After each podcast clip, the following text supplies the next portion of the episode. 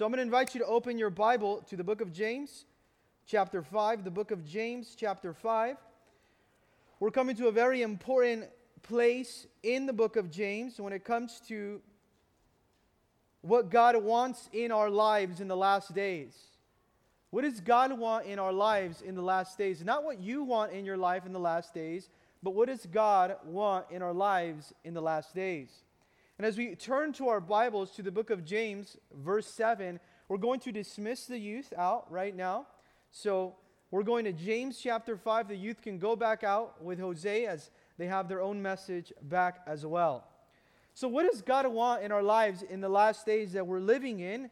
He's already told us, James, that we're living now for the will of God. We ought to be living in the will of God and not to trust in earthly riches or fall in love with materialism. Notice that. That we ought not to trust in material riches or not to trust in earthly riches, but trust in God. And now, here he's going to encourage us. Notice this that patience, this is a key word here, patience is important in the season of suffering or in the season of trouble. Patience is so important. And if there are one thing that we are going to learn, or several things that we're going to learn here in the text that we're going to go over, is that patience and perseverance is a character trait that God wants to develop in us. God wants to develop in us patience, and He wants to develop in us now uh, perseverance. He wants to develop in us character now. And the way that he oftentimes does that, how he develops patience and perseverance and character, is by now forcing us to wait on his timing. have you ever noticed that oftentimes we have to wait on God's timing, and what that is doing is producing maturity in your life? We don't like to wait.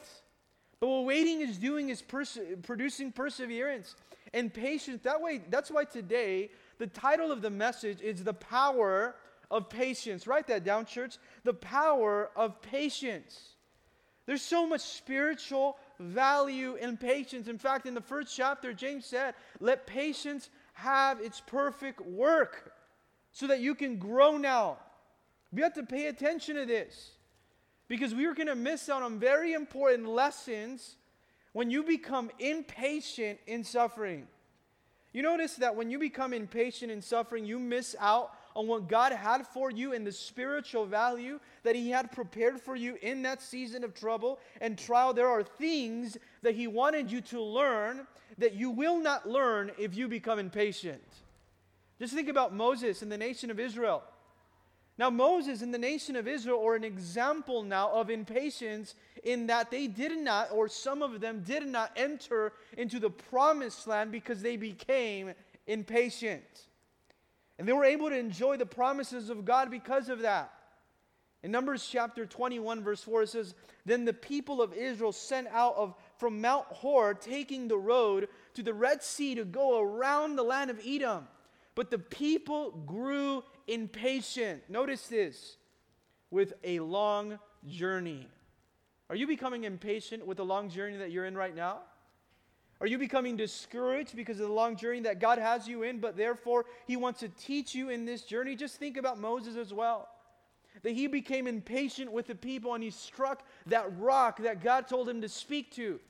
And because he became impatient and misrepresented God, he robbed himself of entering into the rest and the promised land that God had for him. Now, notice this when Satan attacks, just like he was attacking through persecution the Jewish believers in the book of James, when Satan attacks our lives, it's easy for us to become very impatient now and to run ahead of God instead of waiting for God and waiting for his timing and waiting for his blessing. Why is it that we become so impatient? Because we don't like change. And we want our timing to be now. We want the Lord to take us there today.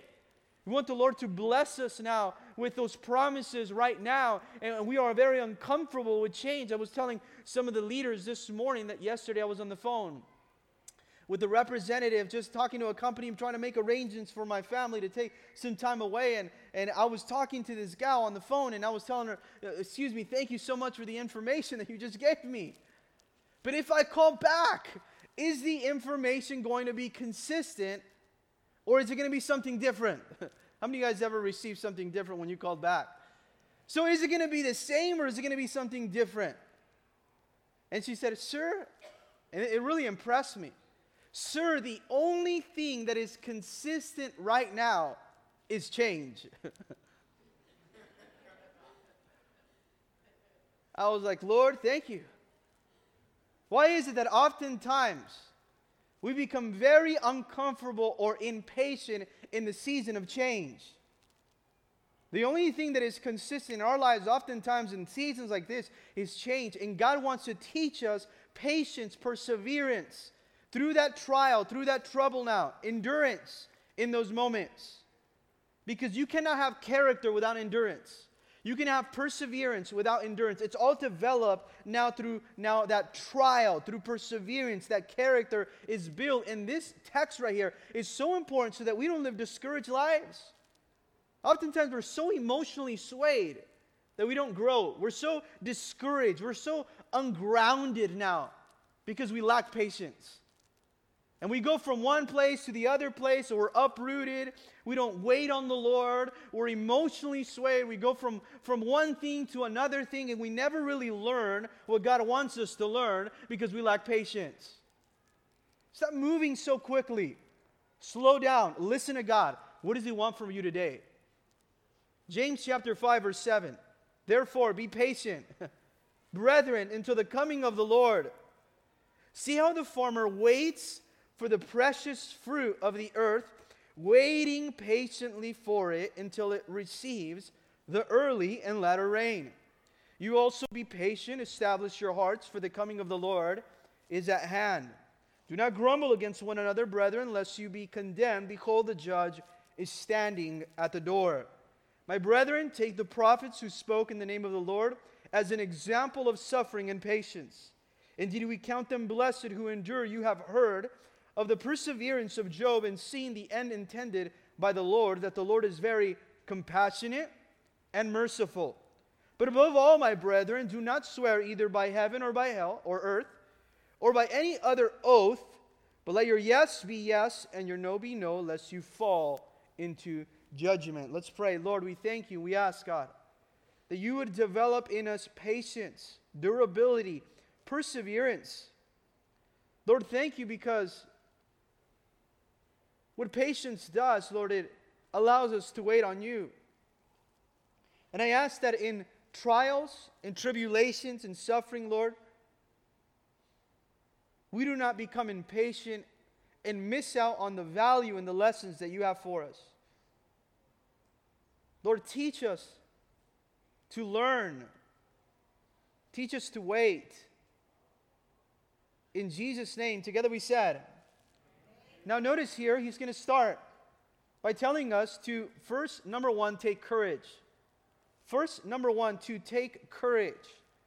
And he says, therefore, now, speaking on the fact that we are living in the last days, and the last days were so important in that time as it is in today's time. Now, therefore, speaking to a church that is going through trials and through tribulations, notice this now. He says, Therefore, now, with that in mind, you are going through trouble, you are being persecuted now. Therefore, take courage and be, number one, patient now, brethren. And he's talking here to the church. He's saying, Be patient, brothers and sisters, until when? When do we have to be patient until? Until the coming of the Lord. You see, that is until when you should be patient. You should be patient until the coming of the Lord, until God comes and takes his church, but not also patient, not only patient for that, patient now for the ruler and authority that God establishes his kingdom here on earth. We have to be patient for that. And the word patient means endure, endure with one another. And the word patient also speaks about us, me and you now, going through suffering and to remain under a heavy burden or a heavy load now when you would like to run away or to now be very elusive of the season that God has you in. We want to we want to run away from it. But we're being patient. We're choosing to stay under that heavy burden and to carry that load. We're being patient, enduring now. And he's calling us here to endure and to wait now until the Lord's return. Now, do you see that this is an encouragement, and exhortation for us until the Lord comes to wait and to endure? Both of those things go together. To endure, but also to wait, enduring. You oftentimes we don't like to endure, but we are called to not only endure, but also wait as we endure. See, patience and waiting, endurance, is essential for the Christian life. So that me and you can be found faithful at the coming of the Lord. You see why he says, wait and be patient until the coming of the Lord? Because if you wait, and if you are patient, and if you are enduring in the season that God has you in, at the coming of the Lord, you're going to be found faithful. See, how we wait will determine how will we be found. How you are waiting today will determine how you will be found at the coming of the Lord. In 1 Thessalonians chapter 5 verse 14 it says, "Now we exhort you brethren warn those and really comfort the faint-hearted, uphold the weak and be patient with all." James is telling the church to be patient with one another. In Galatians chapter 6 verse 9, what does Paul tell the church of Galatia? He says this, "And let us not grow weary, don't go tired of doing good, for in due season in God's time we shall reap if we don't lose heart." In due season, in God's time. Wait, you're going to reap if you don't get discouraged, if you don't lose heart. If you be, are found faithful, waiting diligently, you will be blessed now. And notice this He's saying, Be ready for his soon return because he's coming again. That's the number one reason that should motivate us to be patient because Jesus is coming again. When you lose patience, notice what happens. You're going to start doing things that God did not call you to do, and you will not be found faithful at the coming of the Lord. In Titus chapter 2, verse 13, you know what Titus says? Well, Paul tells Titus, says, looking for the blessed hope and glorious appearing of our God and Savior, Jesus Christ. You know why I'm patient? Because I'm looking forward to the hope and the knowledge of Jesus Christ and his appearing again. Your patience serves as a preparation for when Jesus comes again. But this is he gives us an example now in verse in the second part of verse 7. And notice how he says how we ought to be patient, brethren, to the coming of the Lord. See how the farmer, notice here, not only he endures, but the farmer now waits. The first patient speaks about an endurance. The second patient speaks about a waiting. Now, these are two things that God wants us to know when it comes to patience endure, and look at how the farmer does it. He waits. Notice how the farmer waits for the precious fruit of the earth, waiting patiently, enduring and waiting patiently for it until it receives the early and latter rain. Now, one of the things that is important for us to realize that if a man or a woman is impatient, they ought not to become a farmer. because farming requires a lot of patience. And this is exactly why he uses a farmer now as an example for us. And he says, I want you to wait for the coming of the Lord, and I want you to endure this season and these trials and these troubles until the coming of the Lord like a farmer. Now, notice how a farmer waits. Now, how does a farmer wait? A farmer waits a long time. And the reason why a farmer is willing to wait a long time is because he's waiting for the precious fruit. Because what he's waiting for is precious. The fruit is precious. The fruit is worth waiting for. now, I want you to know that. The fruit is worth waiting for. Oftentimes, we want to settle for second best because we don't want to wait for what God has for us today or even tomorrow. So we say, Lord, give it to me now. But a farmer, what does the farmer do? He waits for the precious fruit. And what does he wait? He waits depending on one thing.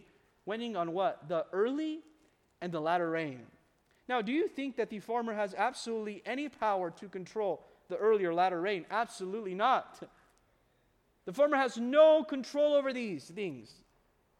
But he's depending upon early rain. What's the early rain? The early rain in fall to prepare that soil now or to soften the ground for that seed to grow. And the latter rain, which is in spring now, immediately before the harvest, he waits for those two seasons of rain so that it can produce precious fruit during harvest time, mature crops.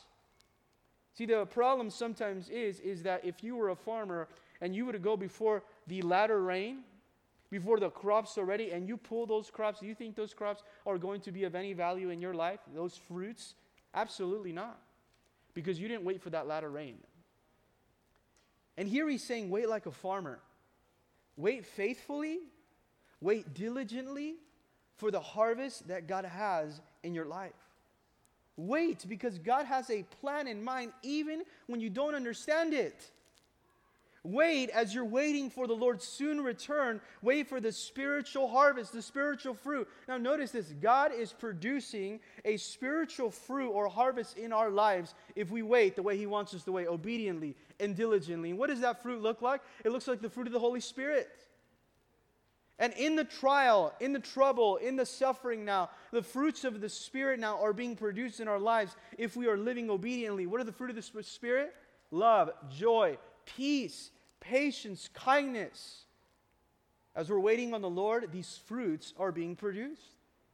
And oftentimes, these fruits, the only way that God can produce them is as, as He protects us and He takes us through that valley now of trial and trouble now. So instead of growing impatient, we must permit the fruit to grow. Today, say, Lord, I'm not going to grow impatient. Right now, where I'm at, as I'm waiting for your soon return, I'm going to let the fruit in my life grow because I know fruit takes time. Now, how foolish would it be to go in and sow a seed and the next day go and expect some fruit? It'd be so foolish because it takes patience now to receive harvest. And with that same patience, that same waiting, the same endurance, this is exactly what he's saying. I want you to endure just a little longer now, even in this season. And maybe today you feel like giving up. Nothing's going to change. The season is taking so long. When, is, when are we going to go back to normal? When is it that I'm going to get out of this place that I've been in for such a long time? And God here is encouraging you today through the book of James to be patient, to just endure that heavy burden and wait until the coming of the Lord because He's producing a special fruit even right now. You know, oftentimes we become very emotional because you lack patience. Very emotional. And there are people that become very discouraged or very frustrated because they lack patience.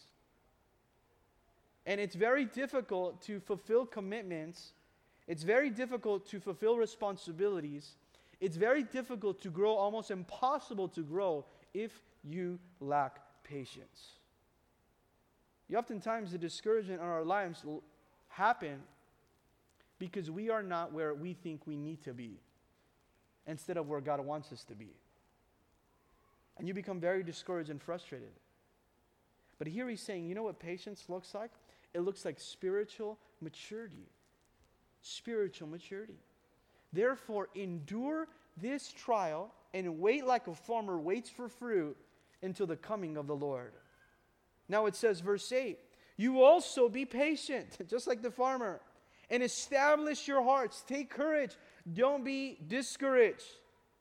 Be committed. Be ready. Get your heart ready now. Focus on this now as you are patient. Establish your heart. Be encouraged. For the coming of the Lord is at hand. What is it that I have to look forward to in this trial?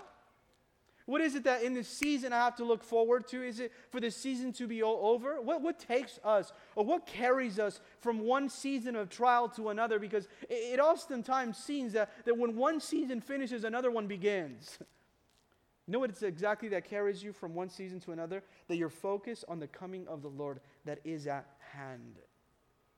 And he's saying, for those that are going through persecution here, church, for those that are ready to collapse under this pressure that you feel, man, this pressure is too heavy. I'm ready to collapse under the pressure of this tribulation now. He says, I want you to patiently endure, knowing what is awaiting you. Do you see how you get strength through the power of the Holy Spirit? You receive strength through the power of the Holy Spirit as you know what is awaiting you? I can go through this trial because I know what's awaiting me. I can bear this burden because I know what's next. I know that this suffering is not forever because I'm waiting for the coming of the Lord who is at hand now. In Luke chapter 12, verse 43, we see the words now of Jesus that say this If the master returns and finds that servant has done a good job, there will be a reward. How will the Lord find us? Will He find us faithfully and diligently doing what He's called us to do? That there's going to be a reward for our faithfulness now? He's saying, take heart. Take courage. Establish your heart. Get your heart ready now. Because Jesus is coming again. Don't become discouraged. Don't sit out on the sidelines because you're discouraged because of what's happening, out, happening in your life. Take courage. But notice, notice now in verse 8 as he continues, For the coming of the Lord is at hand. And then he shifts now and says this And while you're going through this trial, do not grumble against one another, brethren, lest you be condemned. Behold, the judge is standing at the door.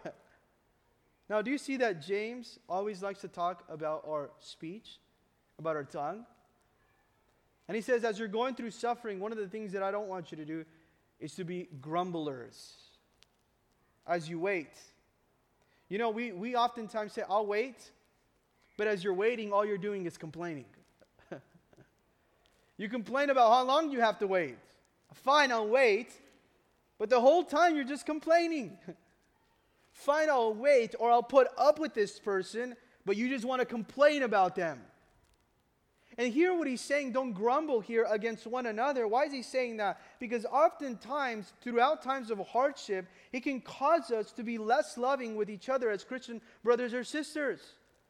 Stop complaining about one another now as you're going through this trial or through this season. Don't grumble. This is an exhortation for those that are in the church, for as believers, wherever we go. Stop complaining about your brother or your sister due to the trials that you're facing now, looking for who to blame. You see, in, our, in the self serving world and self absorbing and arrogant culture that we live in, when we go through a trial, guess what we want to do right away? We want to complain. And whose fault was this? It wasn't our fault. This is this person's fault. That's why we're still in this trial. And we start to complain. And what James is saying, when you're going through trials here, stop complaining. Stop blaming one another. And he tells us why we ought to stop blaming one another. Because here what happens is that you lost patience with your brother and sister, therefore you start to complain about them. When you lose patience with them, you will start to complain about them. And when you're always complaining, it's really a sign of immaturity. Oftentimes, when we lose our patience with God's timing, we also lose our patience with God's people. And we have to be very patient with God's timing and, and submit to God's timing so that we don't lack patience when it comes to his people. And he's saying, Don't grumble here against one another, brethren, lest you be condemned, lest God hold you accountable to what you said about your brother or sister. Don't complain about them because you're impatient that you're in the season. God's going to hold you accountable and you will be condemned or judged based off what you said about one another. Now, think about the farmer right before this verse. What does the farmer do? The farmer is so willing to help, and he doesn't complain. Farmers so, are so willing to help one another. They have a willingness now to help one another. He's saying when you complain, notice this, you're going to be held accountable for that. Paul tells the church in Philippi in Philippians chapter 2 verse 14. He says, "Do all things without complaining or and disputing." Have you ever met someone that every time you want to get something done, you have to go through uh, just a, a moment of discussion, a moment of complaining before you start to do anything? He says, Do all things without complaining or arguing. Why is it that every time you put your hands to do something, you have to complain and then argue in every season? Stop arguing. Stop complaining about one another. Love one another as you're going through this season. When God puts you in a, in a, in a, in a, fiery furnace with somebody else, it is not so that you can complain about one another. It is so that God can grow you there together. Together. Think about Shadrach, Meshach, and Abednego when they were in the fiery furnace there, all three of them. What did the king Nebuchadnezzar, what did he find in, the, in there? He found one as the angel of the Lord that was in the fire with them. And what did they learn, Shadrach, Meshach, and Abednego? That God was with them in the fiery furnace. God is with you in the fiery furnace. Therefore, we ought not to complain about one another. And in the second part of verse 9, it says, Behold, or look, the judge is standing at the door. This is amazing. This is why we shouldn't complain. Realize that the judge, who is God now, we are not God, we are not the judge. He's standing at the door. We're called to unity now. He's standing at the door. It means he's coming at any moment now. So stop complaining. And I love this illustration that he gives us. That the Lord is, was coming again, and, and, just as important as it was then, it is today. It's an illustration of a judge that is about to open the door to the courtroom now and walk in and to take a seat. What would you do if you knew a judge in a courtroom was about to open the door and walk in and take a seat? There would be a respect and a reverence that was due. Stop complaining because it is God is so close. God his coming is so close. It is almost as if he's about to open the door and now walk in and take his seat. Now he's encouraging us that our present trials should never and our present discouragements should never lead us to disobedience.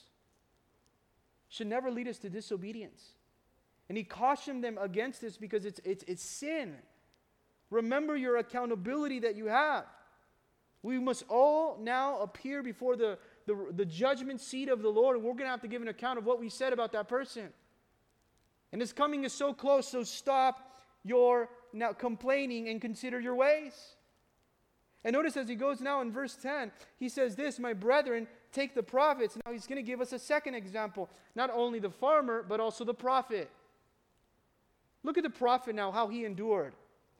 Or the prophets of times past who spoke in the name of the Lord or who spoke on behalf of God. Look at our brothers and sisters as classic examples of endurance now and suffering.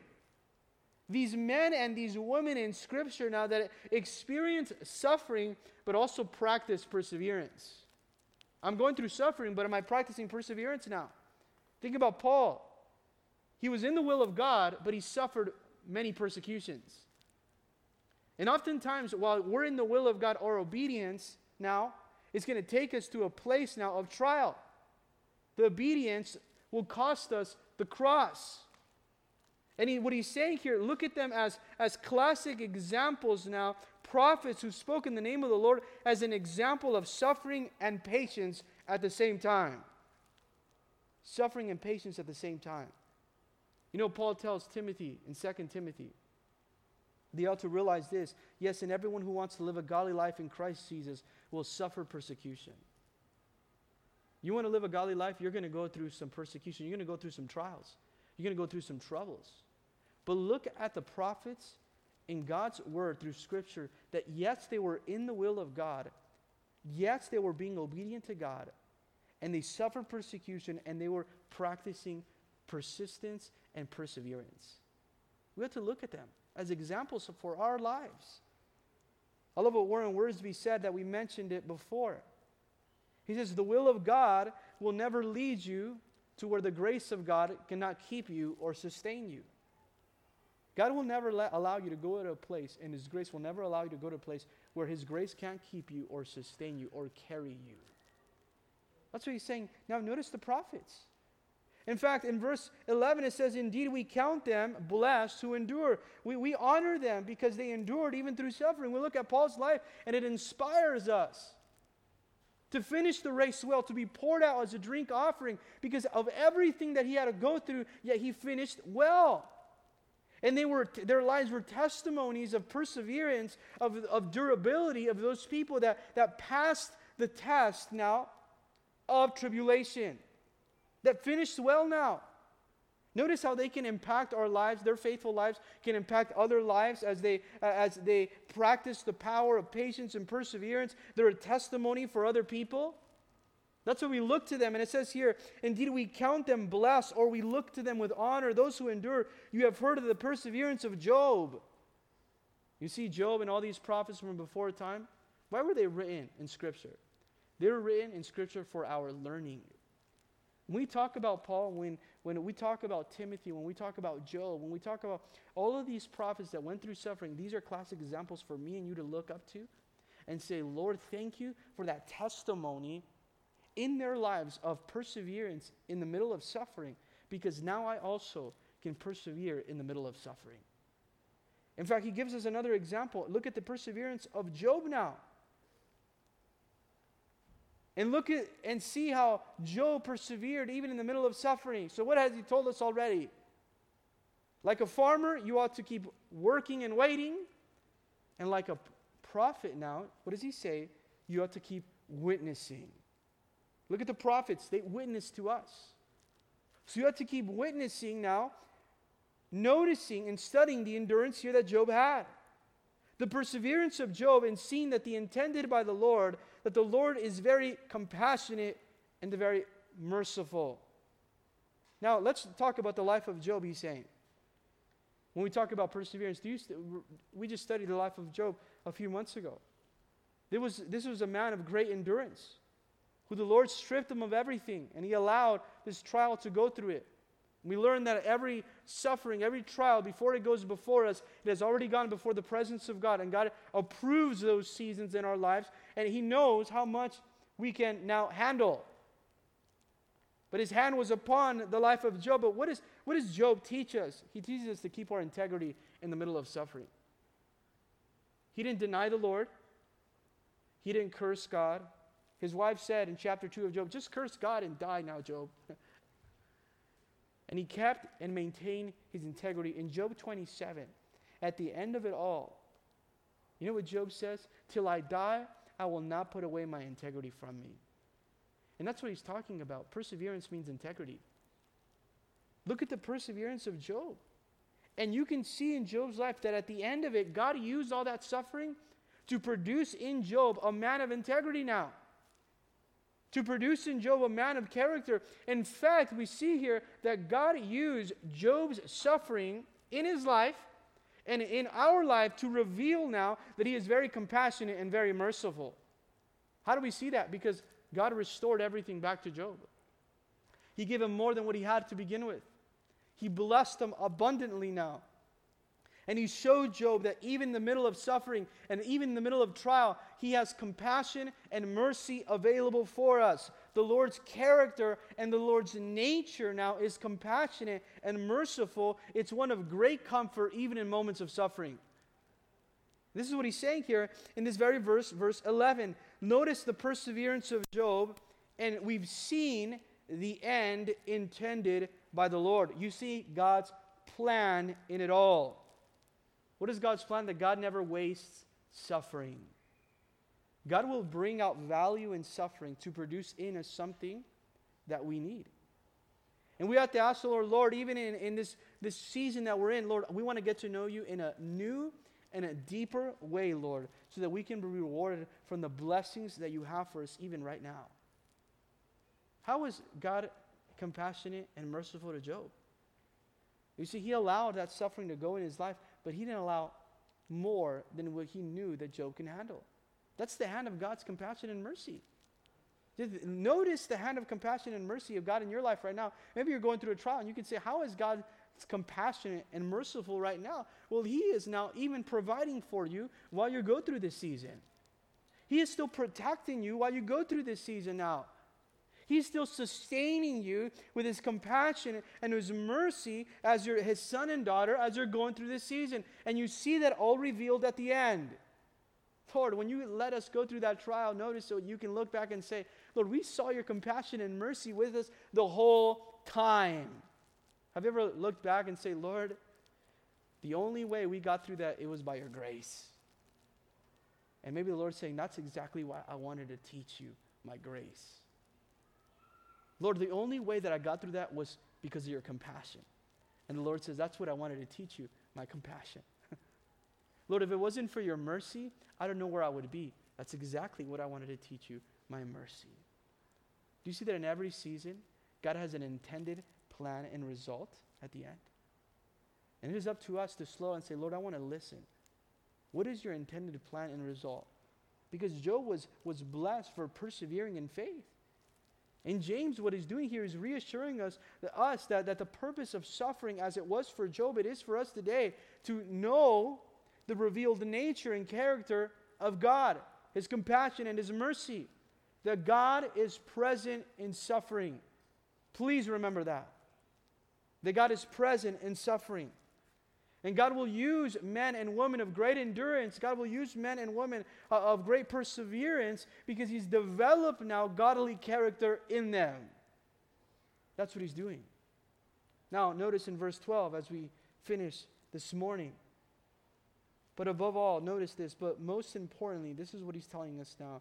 Above all, or most importantly, dear brothers and sisters, do not swear either by heaven or by earth, or with any other oath, but let your yes be yes and your no be no, lest you fall into judgment. He goes back to the tongue. When you're going through suffering, he says, I want you to watch how you talk. That you don't lie or you don't exaggerate. Have you ever noticed that someone, every time they have to uh, maybe give a, uh, make a statement, they have to add but I want to put it on this, or I, I swear, or, or they start to exaggerate things to add credibility to their word. And when you have to do that, when you have to add all of these things uh, to put it under an oath or swear under a, a, certain object, not only is that idolatry or exaggeration or a lie, but it really shows a lack of character, a lack of sincerity in the power of your words. If you have to do that, then who is to believe you when you don't say that? then who is to believe you and believe your character when you're speaking them about any other thing? In fact, it's almost saying that you are not trustworthy or honest or sincere in what you're saying now. And if you're a true Christian with integrity, this is what James is saying. Just say simply yes or say simply no. Because your words will carry a lot of weight when you're living a life of integrity. Your words will carry a lot of weight when you're living a life of integrity. When you're not living a life of integrity, what you say doesn't even matter. It doesn't even matter because you're not dependable. And you start to try to make bargains. And notice when you start to do that, and, and you need to, to, to, make an oath, or you need to swear, instead of simple, saying simply a yes or no, it, re, it really betrays the power of your words and the power of your credibility now. It demonstrates that you have no weight, no integrity in what you say. And notice how he ends here, this verse, verse 12. It says, Lest you fall into judgment now. Notice that this is a sin. This is a sin. And this speaks about your character. This speaks about the ability of you walking in obedience and in humility with the Lord. It speaks about a life that is walking in, in, pride and in arrogance now. Therefore, be straightforward with your speech. Just be straightforward now. Because if you don't, you're inviting God's judgment in your life now. You see, what he's closing here in verse 12, or where we are closing here in verse 12, is talking about a person's speech now that provides the most revealing glimpse. Now, notice this the way you talk provides the most revealing glimpse of your spiritual condition. The way you talk provides a very quick glimpse of your spiritual condition. How are you talking today? What is the things that you're saying? You see, here when he's talking about being patient and enduring, he, he speaks that when you are patient, when you're enduring, it's also going to affect the way that you talk. Because have you noticed that those that are really patient and enduring, you know what they have? They speak less. Their words are few because they're learning to wait. And when you're learning to wait on the Lord, you don't have to say much because you're learning to listen. And here under suffering, you know what the Lord does under trials, under suffering? He's teaching us, me and you, to have a, a clear vision of Him so that we can get to know Him better. Don't get bitter, get to know Him better. In this season, it's so easy of trials to become very bitter, very resentful, instead of saying, Lord, I want to use this time to get to know you better in the furnace of affliction. It's been said before when God puts believers, his sons and daughters, in the furnace of affliction, you know what he does? Is, is he has his hand on the thermostat and his eye on the clock. And he knows how hot and he knows how long.